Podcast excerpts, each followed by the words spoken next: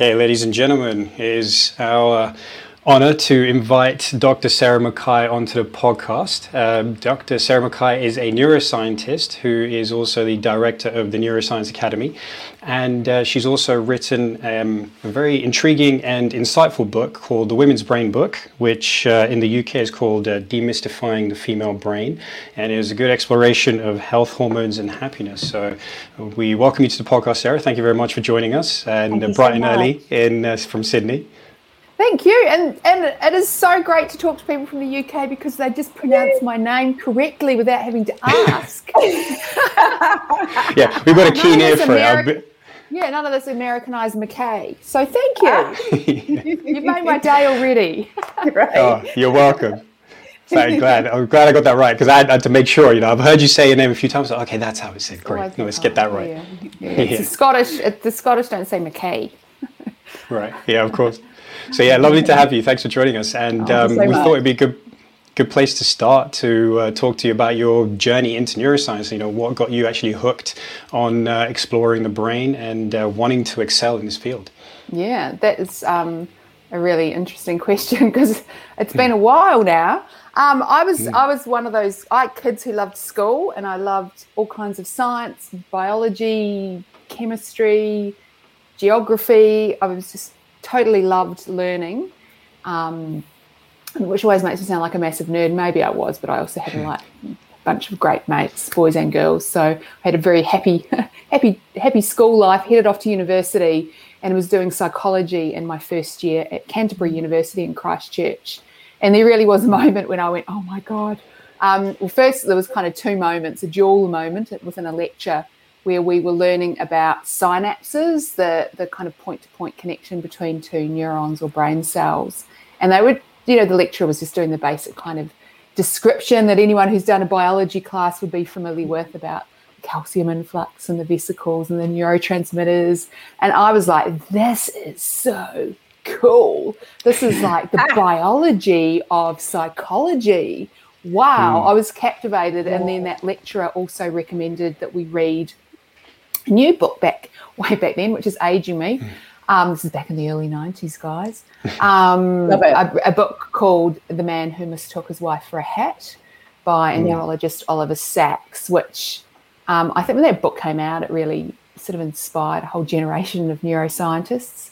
Um, those of us who were reading it way back then. And, and, and Oliver Sacks, for those who don't know, um, was was a neurologist and it was also an incredible storyteller and wrote these really curious case studies up of the strange things that happen to people's minds and behavior when things go wrong with their brain. And these kind of two ideas coming together just ca- utterly captivated me because mm. when I was in school, biology didn't involve any, I didn't, I'd never heard about neurons and synapses really until I mean, I was in that first year of mm. university. And back then in the early 90s, um, neuroscience was a brand new discipline within the universities, and actually another university down the road from where I lived, at Otago University in Dunedin, about four hours south of where I grew up in Christchurch, had was had just put together a, a brand new degree discipline in, in neuroscience, and they'd pulled the mm. the brain or neuro components from lots of different mm. disciplines together, and so they were offering that as a new degree, and I went, well, that's that's me, and so I transferred mm. universities, and off I went and been on that path ever ever since in various kinds of forms, um, and it's still. I I remember that like oh my god this is really cool moment, mm. and that was in 1993, mm. and I still have that that experience now when I like pick up even and I still like read neuroscience textbooks and pick up pages. I love that just go, this is so cool. It's still as it's because it's such a broad, deep subject. It's yeah. kept me kept me captivated all these have, years. Have you seen it? Obviously, have you seen it change over the years as as as new discoveries happen, or is it similar to how you started? It's really um, there's an, there's there's been few like giant big leaps forward. It doesn't really work mm. like that. It's just these okay. tiny little little steps and growing understanding and new ways of kind of thinking and talking and describing. I mean, the synapses still work in the same way, but now we've got this incredibly detailed understanding of kind of, you know, that we can zoom in and take a look at what's going on and look at all the uh, protein folding and the genes that change when you're, you know, when when a, when a synapse is activated, and Mm. and and it's funny because I just bought um, the main neuroscience textbook that we all, we all used everywhere, um, Kandel, Jessell and Schwartz, and I just bought the sixth edition, which came out about a month ago. And I've also got the third edition, which I bought in my first year of my neuroscience degree. And so that was really cool to kind of see Okay. like these 30 years and chapter summaries Yeah. and to see and to see how that's grown and changed. And some things are similar, but mostly it's just that their knowledge is expanded and grown rather than changed completely. Mm.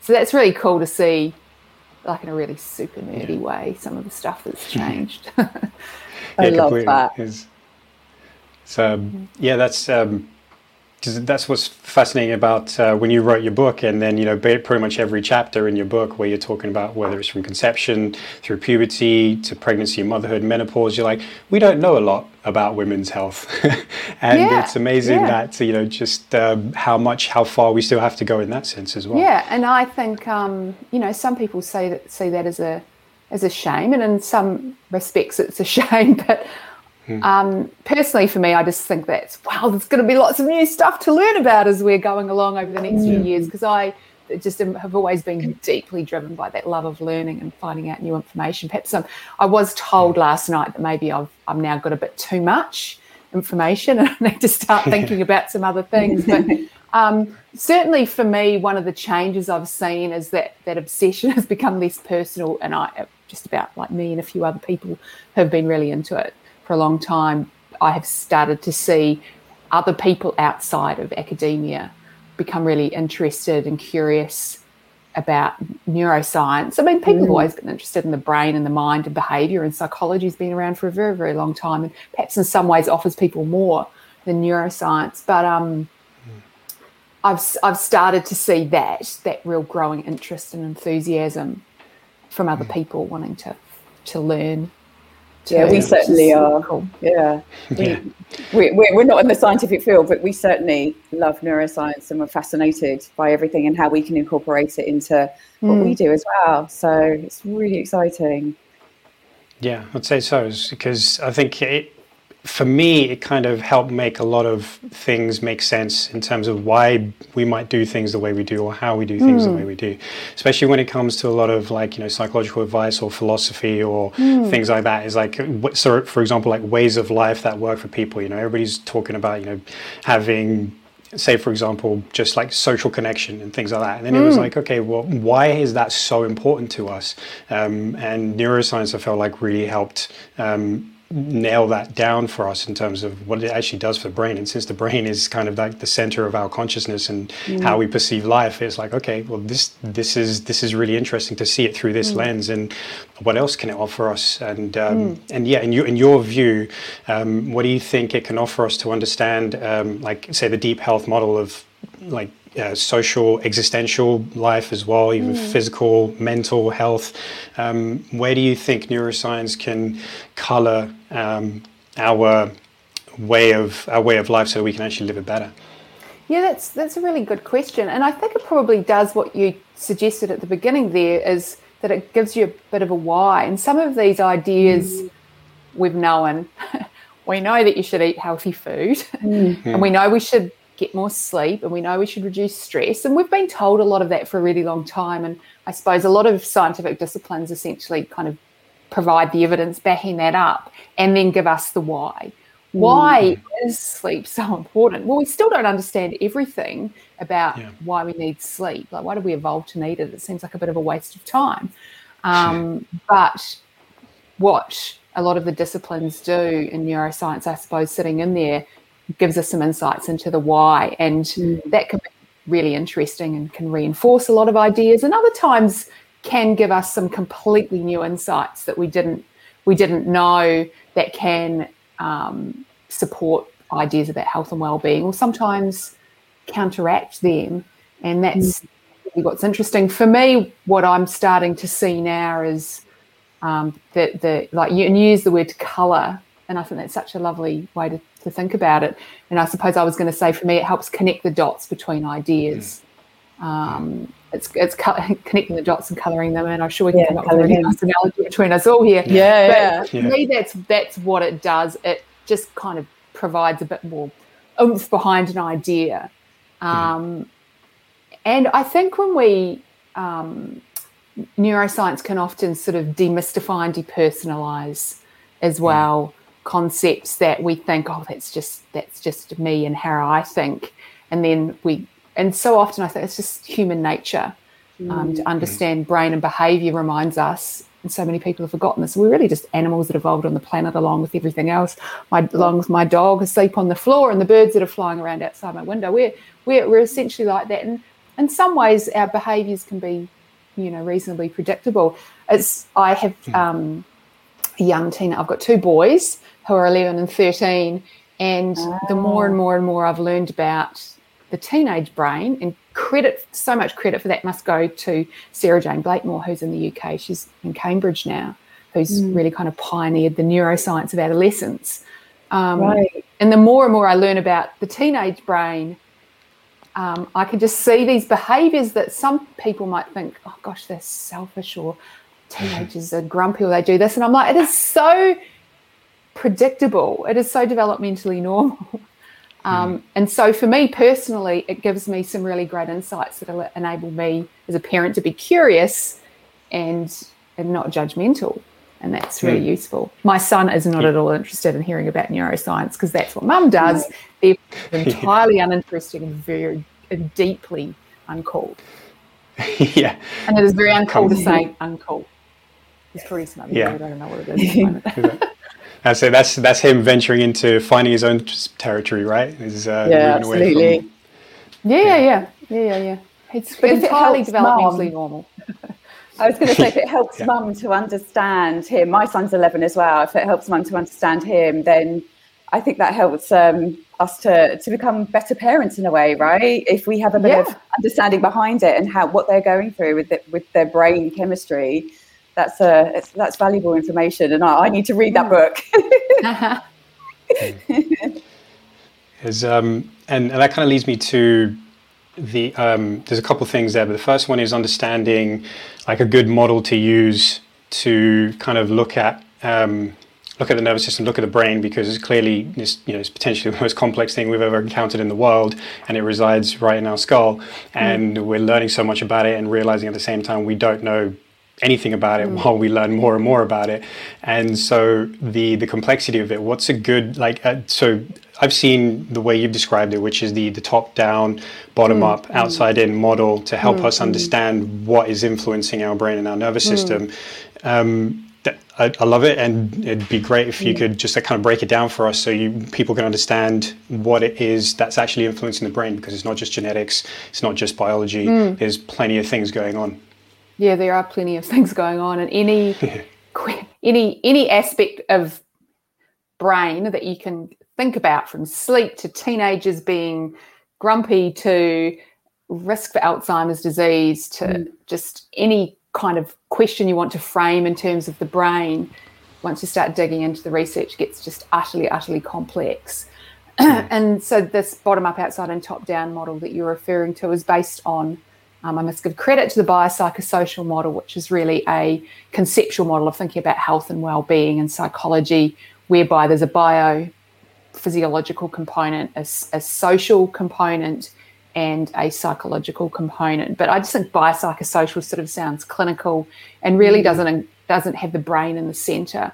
So thinking about the utter complexity of anything brain and that model, I started talking about to put the brain in the middle, and, I, and it's very visual for me um, mm. when I'm when I'm describing it. And if I was to, I could draw it if this wasn't a podcast or show you a picture. Mm. But essentially, the brain is in the middle, and it's receiving a constant stream of data from and and conversation with our bottom up biology, and everything within our bottom up biology includes, you know, our genes to our hormones to our immune mm. system to parts of the brain that are constantly monitoring, you know, our, our pH and our heart rate and core body temperature and not only is it receiving a constant stream of data from our body, but it's also in conversation back with, because of course we have a nervous system which yeah. extends, you know, to the tips of our fingers and toes, controlling our muscles and our internal organs. So there's everything biological that is influencing the brain, and as I kind of say, providing data input to the brain for those who prefer more of a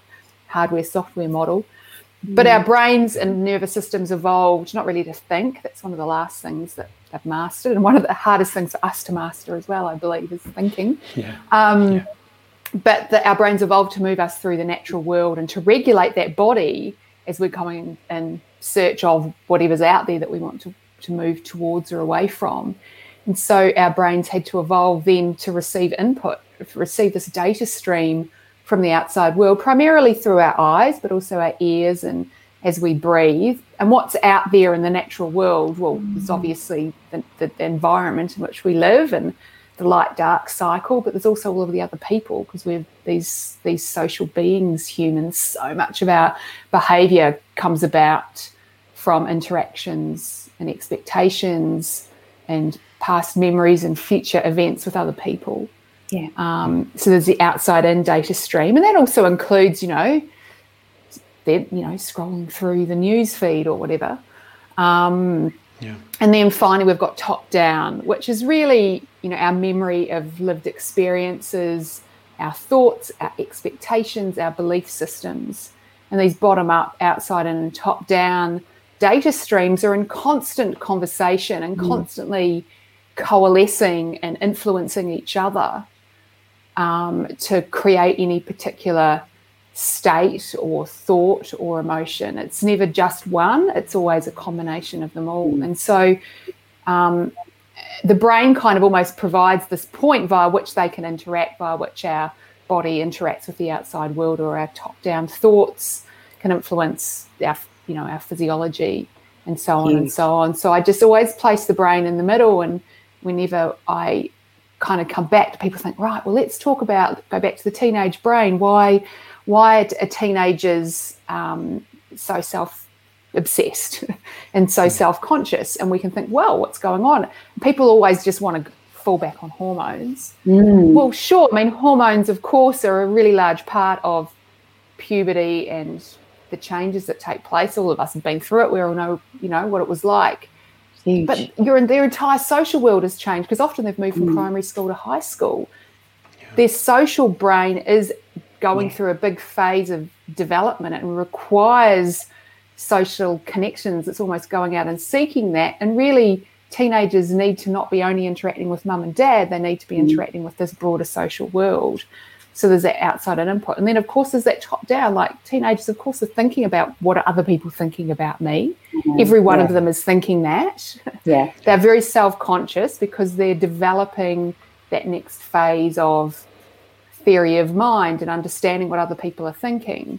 So they're always thinking everyone else is thinking about them, but of course, every teenager is thinking about themselves. So, you know, we've got these bottom up, outside, and then top down.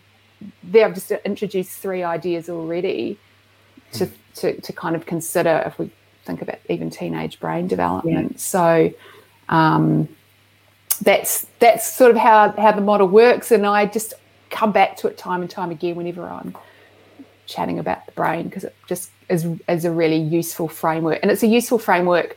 I hope that anyone listening to this will take forward um, when they've got a question they want to think about, or they read mm. something, or they want to go and research something mm. that it just enables you to kind of break down the complexity a little bit, gives you a bit of a framework. Mm. Definitely. Definitely. Yeah, it's super helpful because really helpful. Yeah, yeah, exactly. It's worth realizing that it's not just um, it's not just one thing. It's like if some because you yeah. always hit like you'll see headlines because neuroscience I feel like is becoming a bigger thing in uh, mm. in uh, pop uh, yeah. like mm. not just popular science but in conventional wisdom. And so you know it's something that I'll bring up maybe later on. But we used to say talking about dopamine and dopamine this and dopamine fasting mm. and you know for example, yeah. which uh, but then and uh, so you have to consider actually you know like like scrap the headline. What's a good way of looking at it, and then yeah, looking at it from really lovely way of looking that, at it yeah, yeah, so yeah, it's a really it's, and, helpful yeah, idea. It's and hu- we're so as humans, we're not walking around with these brains inside a body, and and that's it. And I think I, I sometimes wonder if the world of sort of self-help and well-being it, it, it's it encourages us, us to spend so much time only listening to that bottom-up data stream mm. that we we spend so much time navel gazing or you know when we talk about women's health ovary gazing that, mm. that the only it's encouraged us to be quite sort of lonely and isolated in a way and that we're only kind of mm. thinking about the body introverted yeah. Um, yeah. and we have we you know everything is contextual so many of our social interactions influence our physiology. Mm. Um, and, and you know, so if we keep coming back to this model, we just it also reminds us to keep all these other things in play um, mm. instead of just solely focusing on that bottom up data stream. I think that's so helpful as a mother for sure. When you're when you're thinking about your children, I think it's really helpful to think of it with all those different factors because it's very easy to focus in on one thing. And actually, when mm. you sit back and think about all those different things, that's super helpful also as a as a person you're going through like i think you said in your book that many mothers as their children reach puberty they're starting to head into perimenopause and there's this clash yeah, and yeah. when you can sit back and think about all those different factors i think that's so helpful. So um, yeah yeah. Yeah and it's not just there's these there's these two sets of hormones which are trying to sort of fighting yeah. it out. Um, it's it just enables you to and and having all this information for me, I don't know whether it's useful for anyone else or they're still confused, just gives it just enables me to sit back and look and remove all of the judgment and the emotion yeah. from it and just sit yeah. back and look just passionately at what may be going on and what what can we do. So the, the, the great example I always give about my teenage son is sorry, I'm just getting some feedback.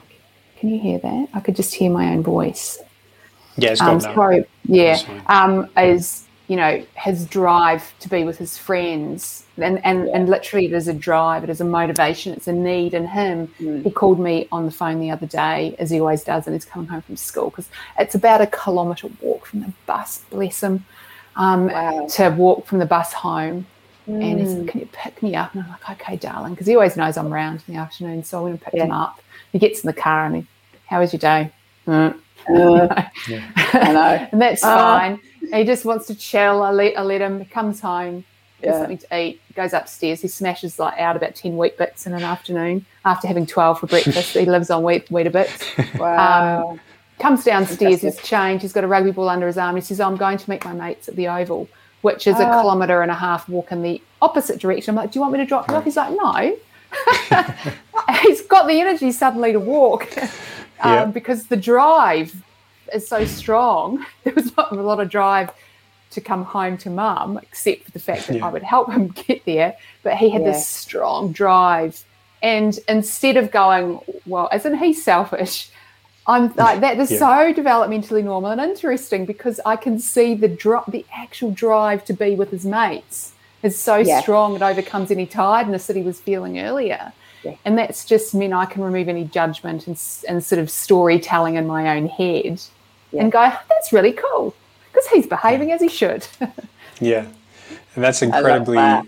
It's, incre- it's incredibly useful as well, and that's like you know, just busting some misconceptions as well. It's just, it's just one mm. of the mm. things I wanted to ask you about, which was through the lifespan, especially through the female lifespan. There's mm. a bunch of things that people might believe, which isn't necessarily true, and some of like the common misconceptions that you might have come across that uh, you know are worth to um, basically obliterate and just uh, throw them out the mm-hmm. uh, throw them out the window. So from like you know you're talking about teenage years there, for example, which is yeah for sure. Um, I can think of I can remember times of my behavior, thinking I'm glad my parents had the patience with me, and mm-hmm. uh, and then going into um, later life stages like you know, pregnancy, motherhood, and then further down the line into menopause. Mm. Like we can tackle each area um, mm. as you see fit. But like, mm. what are the what are the common what are the common misconceptions that people have, which is kind of hindering their ability to enjoy life and uh, to the fullest, which mm. uh, you think is worth worth them knowing?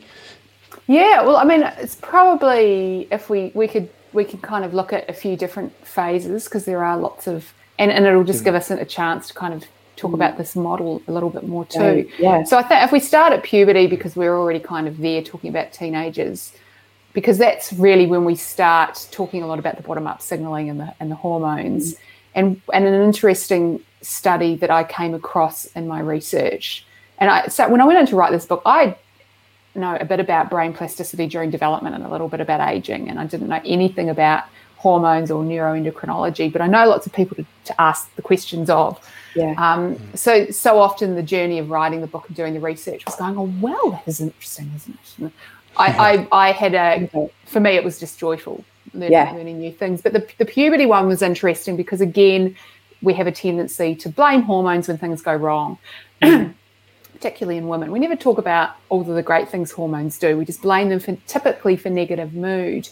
And, uh, and longitudinal studies are always really interesting because they typically involve really large cohorts of people who are studied in a great amount of detail as they sort of track through their lifespan. And one uh, there's an Australian longitudinal study of childhood, which is looking at the development of children from you know sort of four, five, all the way through to their late teenage years, and they study every aspect of these kids' lives, and they provide a real rich sort of literature of research. And in these kids, they were looking at the onset of puberty, the age of onset of puberty, mm. and the development of mental health dis- disorders. Because typically, we do start to see the emergence of particularly anxiety and depression in those early teenage years, and that's also when we start to see a bit of a gender divide as well.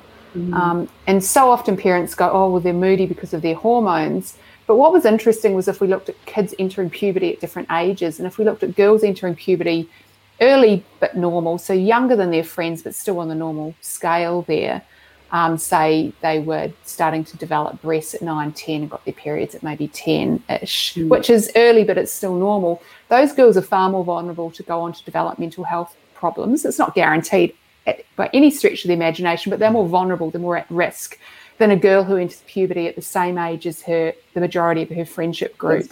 Yeah. Or the girl who enters slightly later. Um, but boys are a little bit different because boys who enter puberty slightly ahead of their friends, they get taller and hairier and more muscly, and they actually rise in social stature in their friendship group, which in a sense protects them it makes them a mm. little less vulnerable and a bit more resilient versus that little guy. And we all had, we all remember them from, from high school, that the guy, the little guy who didn't grow until he was about 15 or 16, and he's far more vulnerable.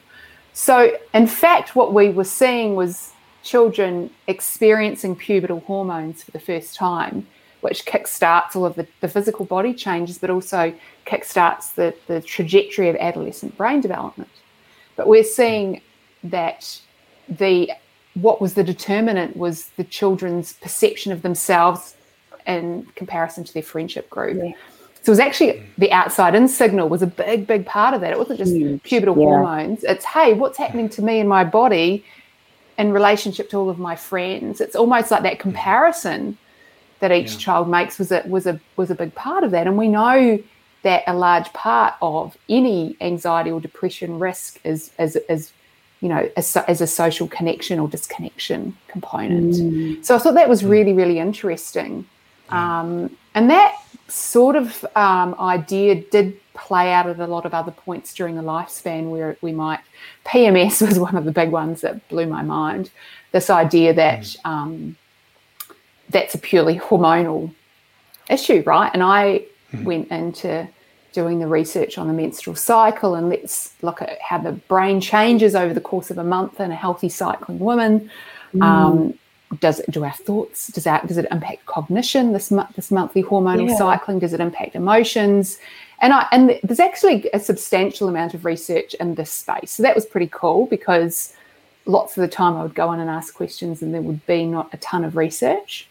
Um, but in terms of the, you know, we've all, you know, 50% of the population has kind of got this monthly neuroscience experiment going on. Yeah. Um, so that was a really interesting, that was really interesting to dig into that. And I was heartened, um, my little, little feminist beating heart was heartened to see that in terms of cognition, so what we might think about is all of our thinking skills, planning and judgment and decision making and reasoning and attention and problem solving were not influenced over the course of the month. There weren't any, there was no right. very little data at all saying you're better at paying attention or you're worse at making decisions or you're better at thinking at this time of the month or another, which is good for those of us who, you know, hold down jobs and we're mm. educated and, you know, we, we manage to kind of get through despite the fact we may have a monthly cycle. So woohoo for that. Um, and I, you know, I'm I'm a, a Kiwi, obviously, and um, was was kind of unaware. I don't know whether it's my Kiwi upbringing. Was kind of unaware the last few years that apparently being a female was a hindrance to life. I don't know. We've done yeah. Kiwi Kiwi women do all right. Um, that's not to say that's not that's not that was my that's my personal experience. I must say, the, the a lot of the discussions recently, I'm like, huh? Like there's apparently there's women women in STEM is a as a as an issue that lots of women grapple with. It's like I hadn't noticed, but mm. that's my, personal experience. I have to be careful to assume everyone's has been been similar. But anyway, so then I started digging into the research about emotions. I thought, well, women are very emotional and hormonal, apparently. Mm. Although as a Kiwi, I was not really brought up with that story. Let me say, it was not part mm. of conversations growing up in my family. And my I went to an all girls school, was taught by nuns. Nuns are, you know, mm. social justice warriors. It was like feminist boot camp, you know, go and do anything. I wasn't brought up with any of that. You're very emotional, you know, take, you know, at particular times in the month and we were fragile. Mm. We were not I was not brought up that way. So that has coloured some of my attitudes, I have to say. But the research on emotions was was kind of similar in that when we look at very specific measures of particular emotions, there was mm. the data was not showing any clear variation based on hormonal status or day of the month, which is counter mm. to many women's lived experiences. And I thought, well, I better check out PMS. Yeah, a, that that apparently is a thing. Um, again, was not a thing when I was growing up, but um, I well, so the first thing I'd always do when I was doing research was like, I better go and check the stats on how many women experience PMS. I thought that'll be straightforward. It was not straightforward.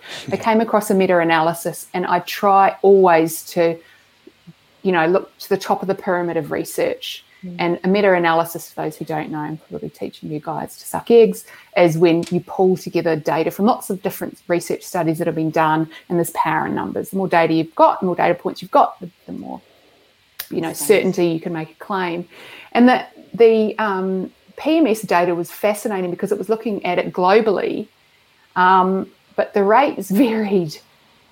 I couldn't believe how much the rates varied of women putting their hands really? up saying i suffer from pms depending where in the world you live. So at one end of the scale we have french women um, and there was about 10% of them put their hands up and say i, I suffer pms okay. Uh, uh, Spanish woman, um, so you know, just over border from France. It was more about thirty percent, right. and then you could go into some parts of the world, um, say Asia, Japan, um, and it might be about fifty percent of women. And then you can go the the ninety five percent of women put up their hands saying, "I suffer from PMS in Iran." So we have like somewhere between like 10 and 95% mm. of women putting up their hands to say I suffer from PMS. Wow. But it depends where in the world you live, what the average rate was. And I was like, this is nuts. So it averaged out at about 50%, but it varied between 10 and 95 depending where in the world yeah. you live. And I was like, unreal. How much for that being hormonal? And then, of course, that appealed to me growing up in this kind of Kiwi culture where we were probably like the French woman, perhaps um, so I turned yeah. to, funnily enough, um, research partly done by a, a, a Kiwi, um, also called Sarah, Sarah Romans, who's a woman health, women's health psychiatrist in partnership with a group in Canada. And they were also curious about this. And Sarah Romans, in particular, is a women's health psychiatrist. So she sees a lot of, she sees a, a very narrow subset of women, obviously, who have psychiatric needs. Um, but she said there was this constant leaning on hormones, hormones, hormones as being the, you know, the kind of the cause for any emotional yeah. ill. And um, so they they designed a really clever study. I'm kind of going on a bit here. That's great. Should try and it. so tell the story a bit quicker. Um, but I was so I was so fascinated by it. Yeah. They, they, they, designed this mood and daily life study. So it was like an app on your phone, and it popped up saying, "Hey, as a reminder, write down the you know record the following." And it was like, "Let's look at mood," and it gave a a, a, positive and a negative valence of mood and neutral, which is really important because often when women are asked to record mood, they might be given like sad, angry, frustrated, and happy. And there might be like way more negative moods to choose from and maybe just mm. one positive. So it gave equal numbers of positive, negative, and um, emotional kind of the scale to pick from, which is pretty important. Um, yeah. Asked for, you know, how stressed out are you feeling? Um, are you feeling physically well or not? Are you feeling um, socially supported? What's that kind of social connection like in your life? What day of the month are you on? And I gathered all that data. Now, tellingly, the women were not told it was a study on PMS. It was just a mood and daily life study. And when all of the data was crunched, and they looked at um, all the, there was no clear correlation between hormone day, hormonal status, or day of the month, and mood. In fact, wow. the stronger prediction of mood was um, how stressed you felt, your physical health, but the strongest predictor was actually social support. I was going to say um, outside, yeah. Yeah, it was that outside. It was that outside. And now there were mm. some women. So this is again as an average, and all studies look at averages, and there's always outliers. There were about sort of one to two and twenty women. So kind of in that five to ten percent range that did show clear variation of mood influenced by hormonal status, but ninety percent didn't. So the women in the study were, were like French women. Um, but it's interesting because when the study is done, saying we're looking at PMS, the the data shifts because it's almost as if we were priming women to expect that we were looking for data about negative emotions in that pre-period mm. phase, which I think is really, really, really interesting. Mm. Um, now, this is not to say that any woman's lived experience of feeling cranky at this time of the month isn't isn't real, but it, it's what we are attributing that to and the yeah, meaning that we are making of that based mm. on the stories that we believe or the messaging that we've we've taken on board or even perhaps tuning in our brain to a signal that we may have been taught to ignore not really mm. sure what's mm. going on here but the, a lot of the feminist narrative and literature around this would say that women are kind of being good women um, and ignoring their emotions and then there's a few days of the month where we we feel empowered and able to kind yeah. of release um, mm. because we've been mm. told it's okay to be cranky bitches at that point in time. And interestingly, other analyses that have been done do tend to show that in countries where there's less gender equality, rates of PMS are, are slightly higher. So I think that's a really interesting way to think about this. Not to say hormones aren't important mm-hmm. or social support is the, the reason for PMS, just to say there's bottom up, there's outside, and there's top down influences at play, even for something that we might think is a is a hormonal issue. So I think that's so uh, that that just totally blew mm. my mind, and actually had similarities to the pubertal study of kids. You know, it's yeah. outside in and top down and bottom up mm. are all yeah. coalescing. Yeah, absolutely. Wow. I think there's, um, I think, well, it just made me think like how I got into finding out more about this stuff essentially was I've got a postmenopausal client. I had a client who now is approaching menopause and curious about this stuff, and then I had one who was in menopause. And then over the last couple of years, um, I've had friends who have given birth to their first child, so they've spent time being pregnant and now are mothers. And um, and I just realized I got a real blind spot around female health. Is like I coach people to become physically healthier and better, uh, mm. but this was one area where if push came to shove and I had to make some, you know, base some advice on what I tell them to do based on their own um, their own health, uh, their own female health perspective, it was like, okay, I don't really know much here, and yeah, um, it's, like so it was good it, so somehow the universe just kind of spoke out. I really have no idea how i came across your profile on instagram sarah. I just can't remember. I've been trying to piece it together. I was just like i don't actually know how it happened but i ended up stumbling across it. It was just perfect timing because mm. you you wrote the book and um, and the point there is that it's super useful for us uh, for, for me as a as a as a man to understand what's going on there. Mm. Um, not just because I coach women, but also because I have women in my life as well. And yeah. so that understanding and it's like just that constant.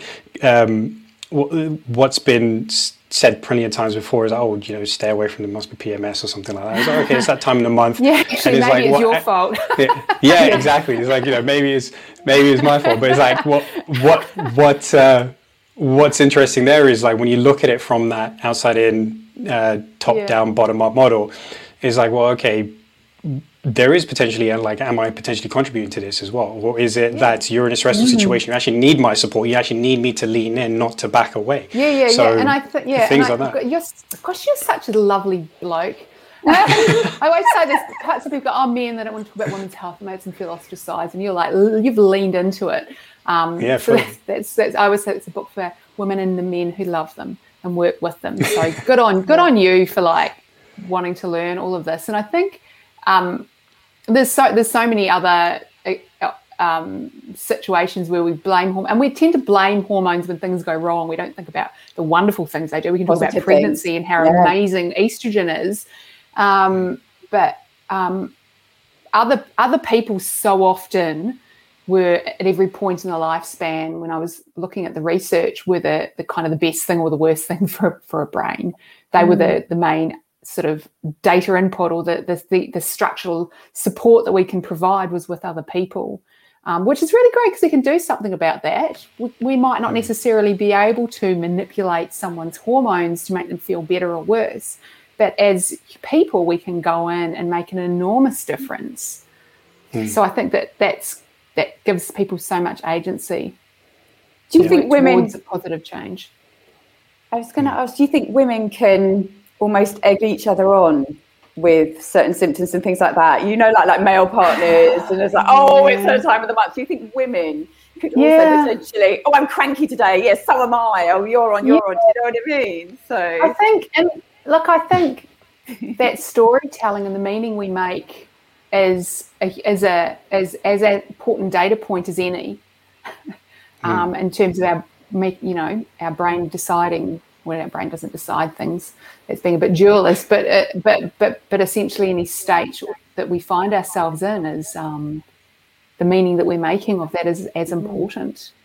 Um, and and we saw that you know the study where let's do, we'll tell the women that the studies about PMS versus not the data that you know that that influences the outcome mm. because part of any any health outcome is based on our expectation and how we feel about that um, yes. and pregnancy uh, if you just indulge me to talk about pregnancy and the stories that we used yeah, to yes. each other on is um, there's some really cool research that's come out recently around the human maternal brain which has been great because we know quite a bit about the maternal brain the brains of females as they go through pregnancy and, and the little scurrying animals of the lab. Um, and interestingly, the, the, the experience of most female mammals, humans aside, is that pregnancy makes you smarter. It improves your cognition. You're, you know, you're better at paying attention. You make better decisions. You have much better memory.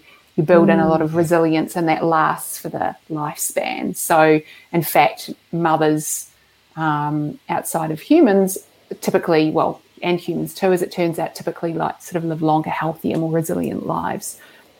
Us humans read books on what to expect when we're expecting. Yeah. Therefore, we have a lot of expectation in there. There's a lot of storytelling. There's a lot of meaning making around motherhood, and that's you know an enormous influence over our experiences for the better and, and for the worse. And if we look at this great study came out when I was writing the book um, from a group led by a woman called Elseline Hoekzema in the Netherlands. And she's since published more research um, after my book um, has come out, taking a look at how the, the, the, brain changes in human women across the course of a first pregnancy. So they get a lot of women in um, and, their, and their husbands and partners as well mm. and scan their brains bef- when they're trying to fall pregnant and then immediately after a first pregnancy and then subsequent times afterwards. They don't want to put women in the MRI scanner unnecessarily during the pregnancy. And all the women's brains showed the same structural changes across or after immediately after their pregnancy. And the really interesting thing was the parts of the brain that showed structural change were involved in social cognition and theory of mind and empathy. So again, we've got this largely biological signal, like being pregnant is a big deal to your body mm. and your brain and your mind. Yeah. Um, and actually, the parts of your brain that change are those involved with the outside and with that social connection with other people, which is utterly fascinating. That Mother Nature doesn't just prepare our bodies um, to carry the baby and to nurture the baby after it's born, but it also prepares our brains and our minds for the act of mothering, whereby we have, have, a, have a far greater skill set in terms of thinking what someone else is thinking and feeling. And mm. lots of mm. women sort of experience this themselves through, particularly in a first pregnancy. It's almost for many women the first time in your life when you see the starving child on TV that used to be in a far country far away, and suddenly you feel like your heart's been ripped out. You've just developed this emotional empathy yeah. that you never really had before. And that's yeah. just kind of Mother Nature's shortcut to ensure the survival of the baby, which is is really cool. And we think that comes about by these enormous hormonal shifts that we see during pregnancy. and the main one being estrogen. So we get a thousand-fold dose of estrogen in one pregnancy, yeah. a thousand times more in that one go Amazing. than we get the entire rest of our lifespan. Wow! And in all of the mammals, the female mammals of the animal kingdom, that provides cognitive enhancement, but we are busy talking about baby brain. Mm. So what's going on there? You get a bunch of women into the research lab who are pregnant, and again, this is a reasonably well-studied area. Um, we, we, can even do meta-analyses on this. Most of the women aren't showing any cognitive shift whatsoever. Um, they're not scoring worse on tests. Their memory isn't, hasn't failed them, but lots of women say that it has, which again for me as a Kiwi was interesting because I've never heard about baby brain either. I don't know what we talked about in New Zealand growing up, but I never heard about baby brain until well after my boys were born. And I was like, right. well, I'm, I'm, not getting enough sleep, so I'm tired. Maybe that's why I'm forgetful. Or your attention yeah. is, is really, especially your first pregnancy, it's such a big deal. It's really hard to focus because you're always thinking about what's happening in your belly and this little human you've got. And here's another really interesting link, which perhaps will enable us to carry on the conversation to menopause, is that you run hot when you're pregnant.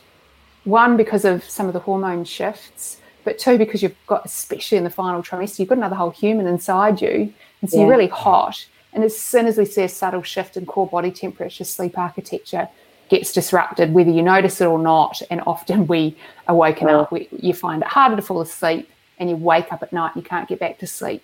And a large part of that's the physical discomfort, particularly in the third trimester. But a large part of that mm. is this sort of shift in core body temperature. And as soon as you shift core body temperature, even by the tiniest amount, and even men experience this in a heat wave, young, fit, healthy men, it's too hot, you can't sleep. That's because mm. core body temperature and sleep are really, really reliant on each other. Yeah.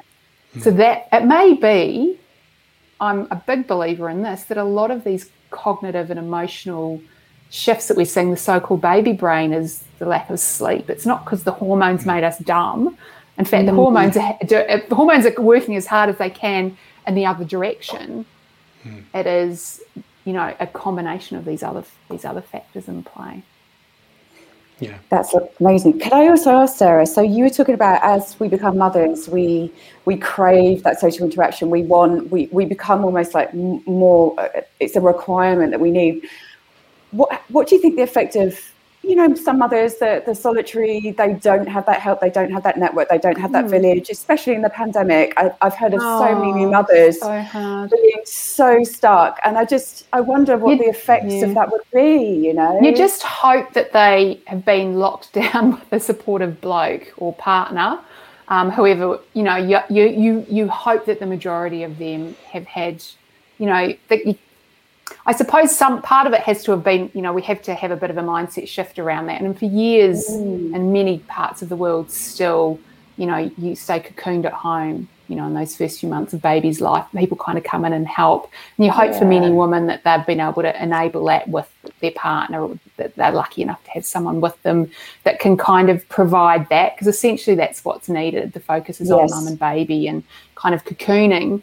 Um, whereas we tend to think, well, you know, come on, we get our, you know, yoga pants on and nice stroller and go out to mother's group, and that's where the support is. Yeah, that's kind because that's kind of what we've been told, you know, modern mm. women do and need. So, you know, we we do need to sort of think about our expectations around that, but certainly, um, I mean, there's there's very very clear evidence that that that, support the social support around women is a, is a massive indicator in terms of um, um, mental health issues. Yeah. And interestingly, some of the, again, looking, I really like looking at longitudinal data, looking to see around rates of depression and, in mothers. Certainly, the Australian longitudinal data, looking at many thousands of women, there is this vulnerability in, in that first time after giving birth because it's an enormous shock, um, especially your first birth is just like, gosh, it's an enormous big thing that happens to you. We all remember. Um, you're everything, everything is changed, um, and and you're vulnerable, particularly early on. Um, but the rates of depression actually sort of uh, are slightly higher in, in mothers who have children who are around ages three and four versus newborns. Probably because part of the focus is on supporting the new new mums, but once you've been at it for like two, three, four years, you might have a couple more kids. You're just want out. All mm. these expectations you had about what kind of mother you would be, you've typically put, put well aside, and it's not really living up to this dream that you thought. For many of us, that you know, the day to day slog is really hard, and I know those those preschool years were enormously tough. Interestingly, I say to my husband now, who works from home, he goes into the city one or two days a week now. Um, I said, "Oh, would it be nice if COVID had have happened before the boys started school? Because you would have been here all the time instead yeah. of coming home at nine at night." So for me, it was an incredibly lonely time um, right. because you were just there with these little kids in the slog. Um, so you know, again, um, there's a, there's there's a lot there's a lot going on that can determine mm. A, a, mother's experience there, and a large part of it again is the the social support networks that you have around you. Yeah, they fall yeah. down. Everything can easily unravel from there. Yeah, that's time. fascinating. Yeah, I think um, I think that's one of those kinds of times in life where a lot of pressure gets put on someone to just like right now, the moment your child is born, you are a mother. But I think mm-hmm. yeah, you made a nice point in your book, which was okay, the baby may have come along, but a mother is not a mother in that moment. You start to learn how to become a mother. Mm. So you have all these you know mixed emotions around. Okay, well, no, there's no denying that you know my kid is here. I love my child, but I'm not ready uh, I'm not ready to take on responsibility, but there's actually no issues mm. with that whatsoever because your life is completely changed in a moment, but we're mm. only good at dealing with that by learning through mm. experience. Yeah, so, yeah, yeah, yeah, and, and by other people showing us and teaching us. And some people pick mm. it up really quickly, and and some people struggle enormously. Mm. Um, and and I think we're you know the, the, a lot of the support care systems, I assume it's sort of run similarly in the UK, is that there is a lot of there are a lot of support services. Of, the last year and a half has been so tough for so many people. Yeah. Um, but there are those kind of early years support services, and they're important for the mum, the parent, whether they be mum or not. Any parent needs that, but also the child needs that because the child needs to be cared for as well by mm. by people who are able to cope.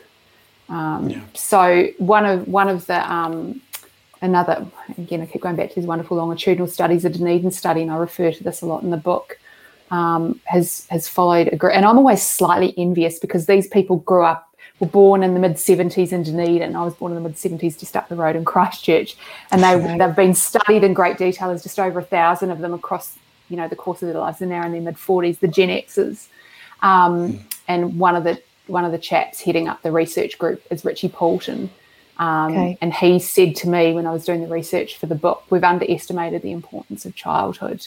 We kind of known it was important, but their data shows how incredibly significant it is on, on brain mm. development, on, on psychosocial mm. health outcomes in your 40s, early childhood. And that's why we need to support mum. We need to support parents so that, that these little little people that are born into, they have no choice what world they're born into, um, yeah. are given every opportunity possible. Yeah, I've been, I've been, coming across a, other people saying the same sort of thing. There's um, there's a researcher out in Canada, Richard Tremblay or Richard Tremblay, who does I think like juvenile um, juvenile delinquency and stuff. Is what he was researching, and then he moved into aggression. And and he said they people have asked him, like, okay, well, how do we stop? How do we stop? Um, I think his his particular research arm is uh, childhood aggression developing into you know, male delinquency yeah, and uh, yeah and going on that line. And then you ask him, is like, okay, well, how do we stop that from happening? He says, we actually have to raise good mothers because it's when um, they are children that uh, like you know the socioeconomic status. Some of the things yeah, you've also pointed yeah. out in the book, like socioeconomic status, low education yeah. level, um, means that it passes on to the kids, and the kids end up having a worse outcome in life as well. So it's like actually, if we start with the children, then we're creating much better outcomes. The only problem is, is we're looking at something now where the return on investment is 20, 30 years down the line, and most people mm. don't like making an investment in return uh, when it's further down the line like that. Mm. But um, and we, we see that, that, and that's I mean, I suppose you could call it a snowball effect, and we see it in mm. positive ways as well, whereby the people who are sort of in theory, we might say thriving or flourishing in their mid 40s from the Dunedin study are those that had the best the best start to life and whose parents probably also had the best mm. start to life. And if you had a good start to life, you should be. I'm so, the more I learn, the more thankful I am to my mum and dad mm. for giving me this wonderful, stable home and my husband's parents. Similarly, for giving him a really wonderful, stable home. Now we say to our kids, You are so lucky that we were brought up by the parents we were brought up with because mm. we had such good start to life that we've, uh, and we both came from, I mean, my parents both left school at 15 I'd never met anyone who'd been to university before, but I was brought up, I mean, not with a lot of money and not with a lot of intellectual, you know, sort of educated family, but I was brought up with so much love mm. um, and mm. so much kindness. And, you know, that has just that I mean you don't you don't need the other things that set me up so well. And I think oh I'm mm. so my boys are so lucky um, that they happen to be born into a, a, family where we can you know continue to kind of foster that. Um, and it's the kids that would fall through the cracks that we really need to pay attention to because they're still, you know, we can still do a lot. And I said to Richie, you know, if we focus so much on early childhood, what about the ones who didn't have the good start to life? Mm. And he said in typical mm. Kiwi style, you're asking me if they're screwed. And I said, well, maybe I am. And he said, well, sometimes you see these remarkable turnarounds um, with people who you think that that there might not be, you know, they might be screwed, as he said. Um, and it can mm. just be the love, and it's typically the love of one other person. It might be, might even be a therapist. It might be an auntie or an uncle who's come in, or, yeah. or a teacher or a mentor, someone who has just yeah. swooped in at a certain point in time, and often during adolescence, um, mm.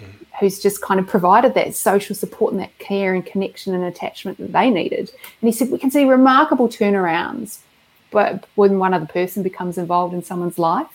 So, you know, early childhood is so important, but there are other points in the life when we can intervene as well and, you know, pull people up and, you know, we often, you know, you often hear these remarkable stories of that, and it certainly plays out in the research too. Mm. Sarah, I was going to ask you just about trauma and stress and the effects of mm. babies in the womb as well. Mm. And would there be an effect for example, say the mother was incredibly stressed, there was trauma, would it have an effect on the baby? Um, and and can it be stored in their memory as well, or yeah. in their body in some way? Yeah, that's uh, a really good question. And there's people, of course, deeply interested in this, um, and there yeah. is research on this, which is which is pretty in, pretty good. Um, mm. So I can speak, you know, based on data. Um, and I think the first thing to point out is that when we talk about stress that can affect the baby, babies are pretty well protected, and the placenta is an amazing organ that buffers an awful lot of stuff. Um, and normal levels of maternal angst and worrying, worrying if your baby's doing okay, worrying if you're going to be a good mum, and worrying if you're eating the right food, all that kind of level of, of psychological stress is fine. In fact, mothers who are slightly psychologically stressed about whether they're going to be good mothers are probably going to be more than enough good mothers. Mm. Um, but we do have studies that have looked at extreme stress and extreme yeah. trauma, and particularly not, uh, particularly like like disaster type scenarios. So some of the really interesting research that's been done in this space is looking at um, what's called the Montreal ice storm study. Um, mm. So I, I think that the the kids who were in, who were in utero at that time are probably in their early twenties now. So we're going back twenty odd years, and there was one of these ice storms that, that kind of hit that part of the world, whereby the rain rain freezes overnight and it collapsed the entire um, electrical grid in Montreal. Um, and it's really cold there at that, that point in time. And a lot of people in the city had to be evacuated for quite some time. And there was a researcher there who was already looking at the effects of extreme stress on women who were pregnant. And so she was able to carry on studying those those women who had been evacuated from the city during their pregnancy and look to see in the outcomes in some of the kids. And there were some subtle outcomes, particularly emerging in early childhood, um, whereby a lot of the children's health and development indicators there were differences in the mothers who had experienced um, evacuation and found it really difficult. Yeah. And that was a big part of it as well. It's also your perception of how incredibly stressful and difficult this is. Maybe, you know, someone was able to swoop in and pick you up in a car and drive you away and you could go and live in, you know, your mum's house in another in another province for a few months and be well looked after. That was perhaps different than someone who was evacuated into perhaps a, a school hall. You know, there's there's different yeah. degrees there of the perceived degree of the perceived amount of stress. And mm. there were indicators that showed that the children's outcomes were, were impacted by by that. Interestingly, they did start to resolve as the kids went through. And part of that may be these kids were in a study, everyone knew that they'd been impacted, and so then interventions could be made. Um, and they were, these kids weren't like, if, if there was showing um, indicators of early, perhaps delayed development or learning problems or behavioural problems, they didn't just let these kids flounder. Mm. They were able to mm. then intervene. And so once these kids were reaching teenagehood, they were pretty much the differences had started to disappear. Maybe some of the girls might have entered puberty slightly younger, which we do see as a result of early, early stress, etc. But I think that shows that interventions also also can help. Um, mm. And I believe similar studies are being done around women who are pregnant during, say, Hurricane Katrina. Mm. Um, I know many studies have been done looking at the Christchurch earthquake cohort, which you know my my whole family and friendship group went through back in 2011. The whole mm. city basically fell down, and studies have been done looking to see children starting school, what are their behavioural and psychological outcomes based on early childhood stress, and and and, it, and as a parent, but it's it's manageable. Was there a difference between boys and girls, or was it similar? Um, within the trauma. Interestingly, in utero stress and trauma, boys are slightly more vulnerable. Um, and, and we understand, I mean, the, if we look at, say, neurodevelopmental disorders, um, boys are slightly more vulnerable. And we're not entirely sure whether that's to do hmm. with the boys' makeup themselves, um, the fact that they're genetically male, or perhaps it's something to do with the genetically male placenta, because placentas are male or female because they basically come. Mm you know they they you know they are part of that, that, that, you know that's fertilized gamete yeah they don't grow out of the mother they grow out of the fertilized egg that's just amazing so you've got a male it? yeah you've got a male placenta or a female placenta and male placentas wow. may be slightly less um, resilient to buffering things that go on within the mother versus females that's one theory that's out there mm. um, so there was a slight there is often in these studies a slight tendency towards boys being more affected by in utero stress and during in, chi- in childhood. So the mm. earthquake, crush earthquake cohort, for example, there was not a lot of difference between boys and girls. However, once we get through to the teenage years, um, stress and trauma impacts girls more. Now, again, bottom up, outside, and top down, what's going mm. on? Why are teenage girls more vulnerable? to developing anxiety after a traumatic event versus boys? Is it hormonal? That could be a little part of it. Is it perceptual? Is it the stories girls ruminate over and, and ruminate mm. together about, which girls do more so than yep. boys, who don't tend to talk about it as much? They'll, you know, have different ways of coping that may be learned. Um, again, we don't know the answer because it's going to be multifactorial. Wow, that's really interesting. Are there any theories, or is there any established reason why the male placenta is not as good at buffering against the female placenta? Because I just find yeah. it fascinating. I think it's incredible. Yeah. It's like there's a difference there. Yeah, Look, I'm not. I haven't Amazing. looked at the, the research since I, I wrote that, but um, we're not entirely sure.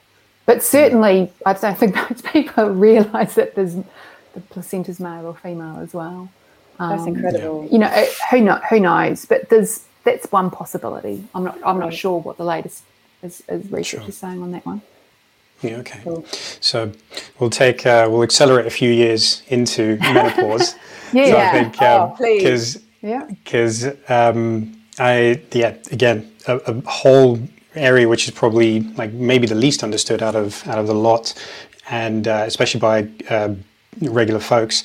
Um, where mm. would you begin to explain, like, you know, what's actually going on with menopause and mm. um, how how we can better deal with it as as as, um, as, somebody who's going through it and people around the people who are going through it? Yeah. Well, first of all, it's it's a reproductive transition. It's a hormonal transition because your ovaries sort of winding down their duties and producing mm. less estrogen and progesterone to and to, to, communicate with your brain, but it's also a very largely a neurological transition. Mm. And we know hormones are in constant communication with the brain. And I, And as I've said, you know, they're one signal that's coming in. I like to think of them as a modulator.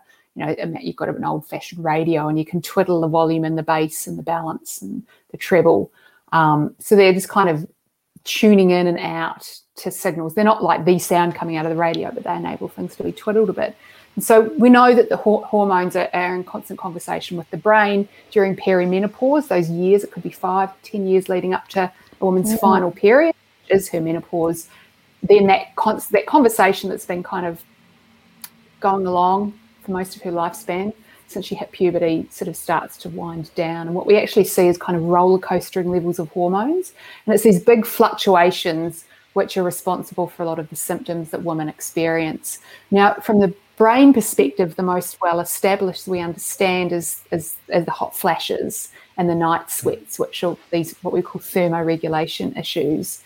And there's a there's a pretty clear sort of biological pathway established whereby we know hormones are involved with tweaking, you know, mm. the little nod to the radio again, tweaking your thermostat in a region of your brain called your hypothalamus. So typically when you get a bit when your body core body temperature rises, you that sends signals to your body to start sweating or behaviors to start taking off clothes. And if you get too cold, you know, you'll start shivering or you'll put more clothes on or you'll turn the heating on.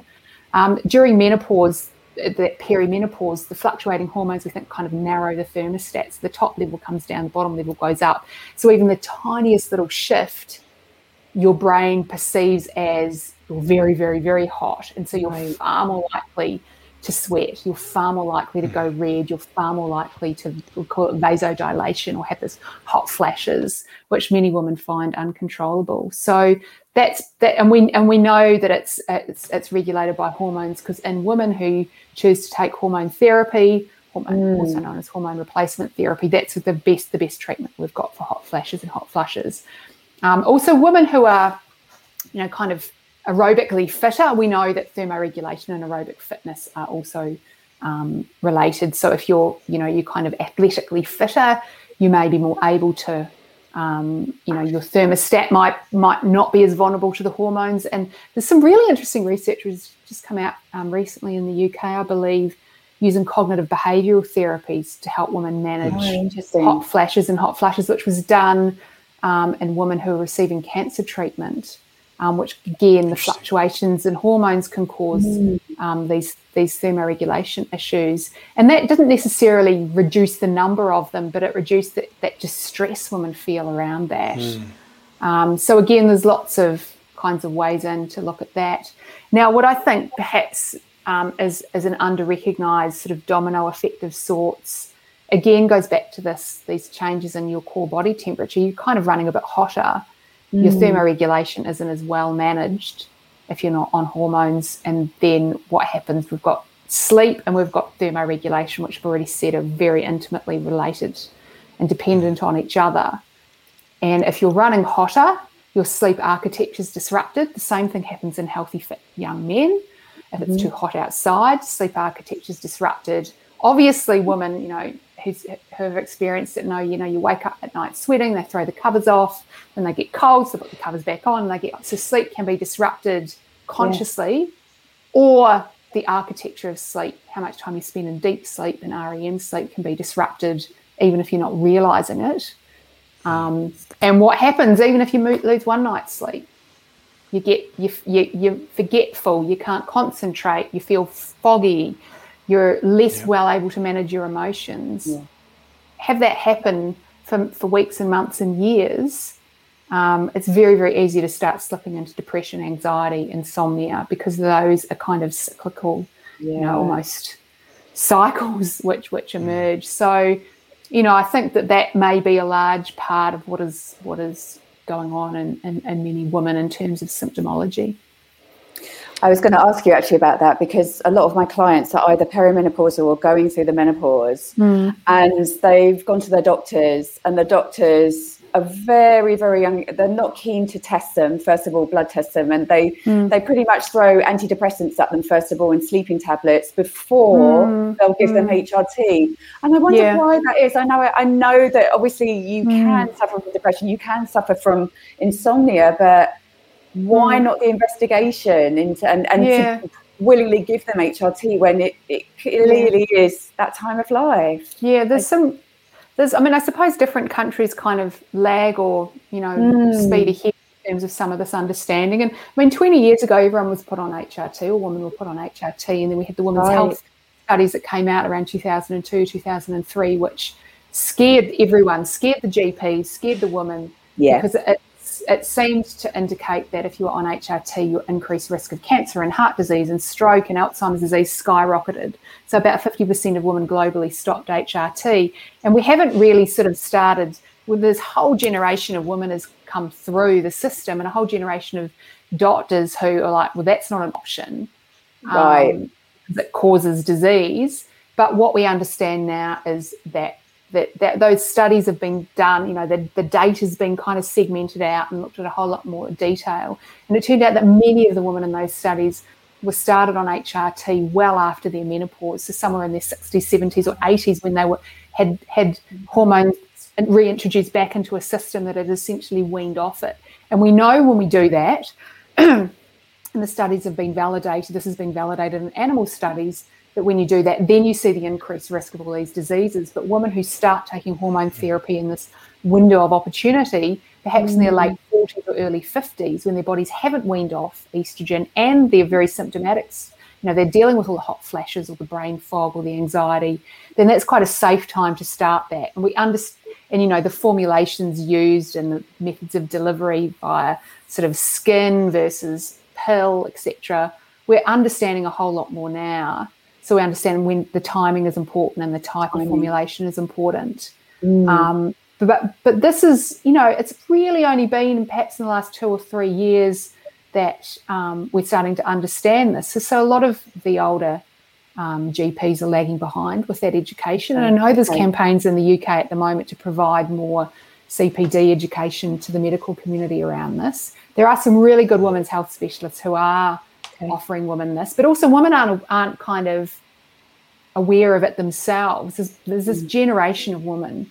Now here over here in Australia, I'm seeing, and I'm in my mid forties. I'm seeing women a few years ahead of me. Certainly, my friendship group being far more open. So, oh, hormone therapy is a thing. That's an option now, and it's and people are far more open about discussing all of this than they even were ten years right. ago. So I'm seeing a real open mindedness and willingness to try um, hormone therapy is an option if you haven't got other risk factors precluding that, um, then you know, women I know who are 10 years older than me who are like, oh, I'm not taking that because it causes cancer.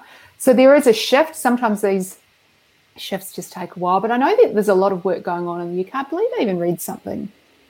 That it was probably the, debating menopause in the House of Commons yeah. or something. I was like, what are they actually debate? So we're going to debate menopause. I was like, what's the angle here? Like, What's that is real or um, so yeah. I, I think I think sometimes there's that there's that lag there, and I think you know we're we're growing up. It's like you're in your late forties. If you think you're simply like you've got to um, show a bit of ownership over your own health sometimes when you go in and and it's a partnership that you have with a healthcare provider. You're not a child anymore. They're telling you how to behave. Um, women who do have that awareness also, you know, have to go in and have those conversations yeah. Um, if they are aware of it themselves. And I know there's a lot of good work being done. I believe even in the UK, there was a, um, a Davina McCall did a doco yeah. recently around that. Right. So that conversation is sometimes, the, you know, it's coming. Um, yeah. And I just encourage, I mean, you know, how well prepared are we when we go into a pregnancy? So many of us, you know, we prepare our daughters entering oh, puberty. True yeah. Um, we, we, we can't blame everyone else all the time. We do need to have take a bit of ownership over that because there's some really good information out there. And you're a grown up going to your GP. You're not a 13 year old naughty little girl. Um, you can you can go and have a really good conversation with someone if you go and kind of informed. Um, I, like believe that. as well. So hopefully times like are starting that. to change. Yeah, that's brilliant. Thank you. Great. And it's um, and if I remember some of the numbers from your book correctly as well, like 20% of women will go through some pretty extreme symptoms, 60% of women will have some symptoms, and 20% it might barely register. So yeah, it's, it's going to be quite a uh, it's going to be quite an individual thing Yeah. for somebody to Yeah, actually yeah. choose to go through this as well. Yeah, yeah, yeah. And sometimes it's either hushed up or not talking about. And older generations of women are like, well, we got through it, so why do you need to talk about it? And and other women are like suffering and confused. Um, so I, I, I just think all we can do is you know, the more information and education that's out there and the, and the awareness of the range of symptoms. It's like pregnancy. Some women sail through pregnancy. Other women are hospitalised, you know, because they're, you know, got such terrible morning sickness. So, um, you know, there's, there's, and, the, and, and again, you know, hormones are kind of driving the, the, the, the, the car here in a way, but um, they're in the driver's seat. But, um, you know, the more well socially supported you are, the more information you've got, the more physically well you are, the better able you are to manage your sleep, to not let those sleep disturbances run away into insomnia. Um, You know, all of that, um, you know, we've got to approach it using that, that, that, you know, holistic model as well. and like across across the lifespan is like um, I like the way that you described it, which was windows of vulnerability. So you've talked about windows of opportunity as well, but this is the windows of vulnerability, which is at puberty, uh, especially post uh, and then during or perimenopause and menopause. That uh, that's when women are more susceptible to mental health disorders. So. Um, what do you think? Um, what kind of yeah? What do you think are the best ways to try and buffer against those biological changes resulting in um, um, resulting in mental health uh, conditions? Yeah, well, I mean, I guess again, it's awareness, um, having an understanding of what your normal is and what are the resources out there that you can use to to pull on. And if someone isn't perhaps ha- doesn't have that agency or that ability to recognize it in themselves or to ask for help, and lots of people, I mean, I'm hopeless at asking for help. Um, is is for other people to you know provide that because often it's the social support that will then enable the other Yeah. smart choices to be made. So mm. just just an, a- an awareness that these times of great change can be times of the emergence of wonderful wisdom and learning and new skills and new behaviours and can be really amazing. Mm. But they do often leave us vulnerable because a lot of these, these neurological shifts, the, the Yeah. teenage brain is undergoing structural reorganisation, so is the maternal brain and so is the menopausal brain. And when that happens, things are, you know, can sometimes go wrong. So it's just, a- again, awareness, education and support. Support is key. Yeah, Brilliant. hundred percent. And I think um, yeah, just key to understand that um, if you it like it that awareness piece is a big part of it, but also understanding that it's not something which is not supposed to happen. It's like in in that um, these changes that you go through. Like you can create extra stress for yourself by thinking, "Oh my God, these changes! It's making it this awful? happen," and you stress, Yeah. yeah, and then it's Yeah. like it's awful. It's like, oh, maybe I shouldn't be Yeah. thinking these things. Maybe I shouldn't be feeling this way. But actually, it's like it's a pretty normal thing. And like going back to what you said about teenagers, when you know they're moody, it's actually brilliant. You know, this is developmentally normal. We want this to be Right. kind of happening. Yeah, and I think that's yeah, it's going back to what we were saying at the very beginning of this conversation that that's certainly what science has offered me and I hope offers other people is the ability to sometimes to depersonalize and remove some of the shame and the personal storytelling from an experience. And it, and it gives us the ability to step away from it and look at what is happening. Um, and that gives us so many more options then to act um, if we understand what is going on versus thinking it's something in here and, and sort of drowning within our own mind trying to figure it out. Yeah. And uh, I know, yeah, time wise, we're almost up. Uh, we're approaching a hard stop. But um, I wanted to squeeze in one little question Yeah, from good. one of our listeners. Okay, great. So I wanted to squeeze in a question from one of our listeners. So, Jenna, thank you for submitting your question. And she was curious about um, imposter syndrome and why there seems to be a difference between men and women. If you have uh, any thoughts on that. Yeah, um, I'm, oh gosh, I, I do know someone who works in this space. If I hadn't known this was coming, I would have looked up what their research is. Um, I know plenty of men that have had imposter syndrome too. I'm not sure whether the ex- personal experience of it is more prevalent in men and women. And again, there's probably a lot of things in play here. Women do tend to, girls, emerges during teenage years, tend to ruminate and self reflect and, and Yeah. sort of wallow around in ideas in our own minds. And there's a greater propensity for women to do that especially teenagers, to do that versus men. Um, I remember when I headed off to Oxford, I had imposter syndrome, but when I talked about it, you know, a few years down the track when I'd recovered, everyone everyone I know had it. Like yeah. you go something like that, everyone thinks I'm not worthy. How did I end up here? They're going to find out. They yeah. shouldn't have let me in. Um, and I think when you're in certain environments, foster it more than others. I think lots of women do find themselves in perhaps in workplaces or environments where there's more men than women. Um, you know, someone I've been in speaking to a lot of women in STEM who've perhaps gone into, say, the, the so-called harder sciences, physics, engineering, maths, they may have often been the only female in the room. And so then that feeds into a lot of that imposter syndrome, whereas a lot of the men may not have had that because they had their hmm. kind of male tribe with them. Mm. Um, so again, there's lots of things in play. Context is a, is a, is a large is a large part of that, um, and then of course that propensity to often sort of ruminate and wallow around an idea in our mind is is, mm. is something that girls and women have. But um, certainly, I I've struggled with it, and um, the thing that you know, I remember hearing Barack Obama saying he struggled with it, and I thought, well, if he struggled with it, like everyone's going to struggle with it, right? it's yeah. part of the, I, I believe it's kind of part of the human condition, and it's mm. again, it's a social cognition, which is what is everyone else thinking about me? Um, you know, there's that the, the thoughts of the the crowd out there, the, the so-called imaginary crowd um, and you know, what if they find out that I'm not worthy? And is that that's that kind of fear of non-approval of others? That's a pretty human state mm. to be in. Um, yeah. So I and, and, I'm kind of talking around this because I'm not particularly aware of the, the research on this, although I know it is there, and I probably have not done it justice. Sure. Well, I've like similarly, I've heard like kind of conflicting things around it, very much in line with the way you were talking about it as well. But um, yeah, um, tell us about uh, the Neuroscience Academy and uh, the Brain Coach Bootcamp and the purpose of yes. it and who it's for. Yeah. Oh, thank you. Um, so, well, I set the the, Neuro, the Neuroscience Academy and the Brain Coach Bootcamp are set, uh, two online programs in applied science and brain health, which is, have identical curriculums. One is just slow paced and more relaxed. So we've got 17 lessons taught over 12 weeks in the, okay. the Neuroscience Academy.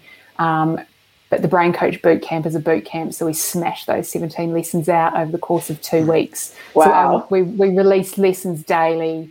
Um, so the course is structured whereby there are some online video lectures with, you know, diagrams. It's kind of very theoretical with some practical application ideas. And then we have a, a Zoom group call to kind of chat, have a bit of a Q&A, have a bit of a chat about how we can apply this. Or is there any new research which is relevant? Um, and we, we kind of work our way through the basics of, of neuroscience, sort of starting off with the bottom up, outside, and top down model, looking at neuroanatomy, physiology, cognition, emotion, get into aspects around kind of goal setting and reward and motivation that are really relevant for behavior change. Um, and then the, the, the kind of the last sort of third of the course is taking a look at these key indicators for brain health and mental well-being around you know nutrition and exercise and purpose mm. and social connection um, so it's partly online um, learning based whereby there's very there's quite short sort of 10 15 minute video lectures to engage in optional reading and people come out of it with a certificate of applied neuroscience and brain health that they can then use as part of their mm. professional development hours. So we're offering 35 mm. hours all up now. Um, and I have, have, a lot of coaches come through, for example, um, psychologists, personal trainers, therapists, etc., who are really mm. interested and enthusiastic about neuroscience and all it offers. Don't kind of know where to begin because it's an enormous field. Yeah. And I sort of take them through the because I think it's so important to build a really firm foundation and give mm. people that firm foundation so that they can then go off and do some work or research of their own and start integrating what they've learned in really thoughtful ways into the work that they do. Yeah. Sounds fascinating. Yeah. Oh, for sure. Really cool. Yeah, yeah. Get some amazing, amazing, amazing people who've gone gone through the program. It's so, my next um, course. I promise oh, you. It's the next one. yeah. I love it. We have oh. yeah, amazing conversations. There's also um, a woman's a woman's um, a women's brain health and neurobiology course, which is kind of based on the, the book and the sort of lifespan approach to. We just sit around and it's mostly sort of conversation based. Just this great group of largely women talking about periods and pregnancy and menopause and from, from, a neurobiological perspective. But that's right. similar type of um, again professional development training. if you like it to hang out and have a bit of a chat in a book club style talking about neuroscience books, of course, yeah, is that program as well, which I, I love. It's fun, and I get people in that. There's a there's a quiz to sit the Neuroscience Academy, which is just an administrative tick box, but it does make people hmm. feel I've learned stuff, and now I can describe my learning.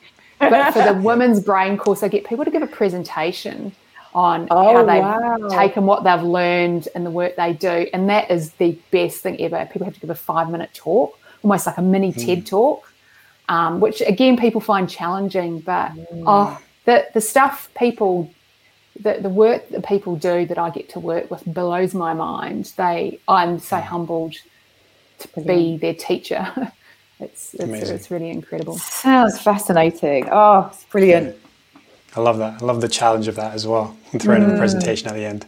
Yeah, yeah, yeah, yeah. It's good. I love yeah. it. just sit back and have a glass of wine. Watch. enjoy enjoy a TED yeah. talk. yeah, yeah, yeah. That's great. And how can people reach you, Sarah? Yeah, well, so my website is drsarahmckay.com, Sarah with an H, M-C-K-A-Y.com, and I've got, you'll find links to the um, courses, Neuroscience Academy, Brain Coach Bootcamp, etc. through that. And I spend a bit of time on Instagram. I've retired once again from Twitter, so you won't find me there. It's a right. negative right. mean wow. vibe. I just I'm over wow. it. I keep re-engaging, and I'm like, I don't need that negativity mm. in my hmm. life anymore. Instagram's lovely, you know. I yeah. follow botanical yeah. artists and all the positive. It's yeah. really positive. Sort of giving space, and so that's where mm. I hmm. kind of spend most of my time online. If anyone wants to connect via social, yeah, and that's at Dr. Sarah McKay as well. Yes, it is. Yeah, Wonderful. This has been a great conversation. We really enjoyed having you on. Thank you for joining us at uh, oh. 7 a.m. Sydney time. Well, um, really yeah, nearly nine now. Well, th- I mean, yeah. honestly, thank you for the opportunity because it feels very self indulgent to be able to oh, chat with people who want to know what I think um, about stuff. Mm. Um, yeah. And to talk about neuroscience and be interested and engaged and um, doing the good work that you guys are doing as well. Like, it's very um, heartwarming for me. So thank you. No, thank you. I appreciate yeah. that. So if you enjoy that much, we'll, we'll definitely do it again some point, hopefully. yeah, if I ever write another book. So, yeah. yeah, exactly. Well, that's one of the things I wanted to talk to you about, but uh, we ain't got time about. So we'll do that offline. Um, we'll do that offline. yeah, sure. But uh, wonderful. So everybody else, thank you for tuning in. Uh, we hope you enjoyed the conversation. I hope you learned a lot from it, and um, tell us what you think about it as well. If you really enjoyed it, and uh, jump on Apple Podcasts or Spotify or Amazon Music or Google Podcasts, wherever you listen to podcasts, and uh, and um, subscribe, subscribe to the show and uh, leave us a rating and review to tell us how much you enjoyed it. Thank you very much, and we'll see you next time.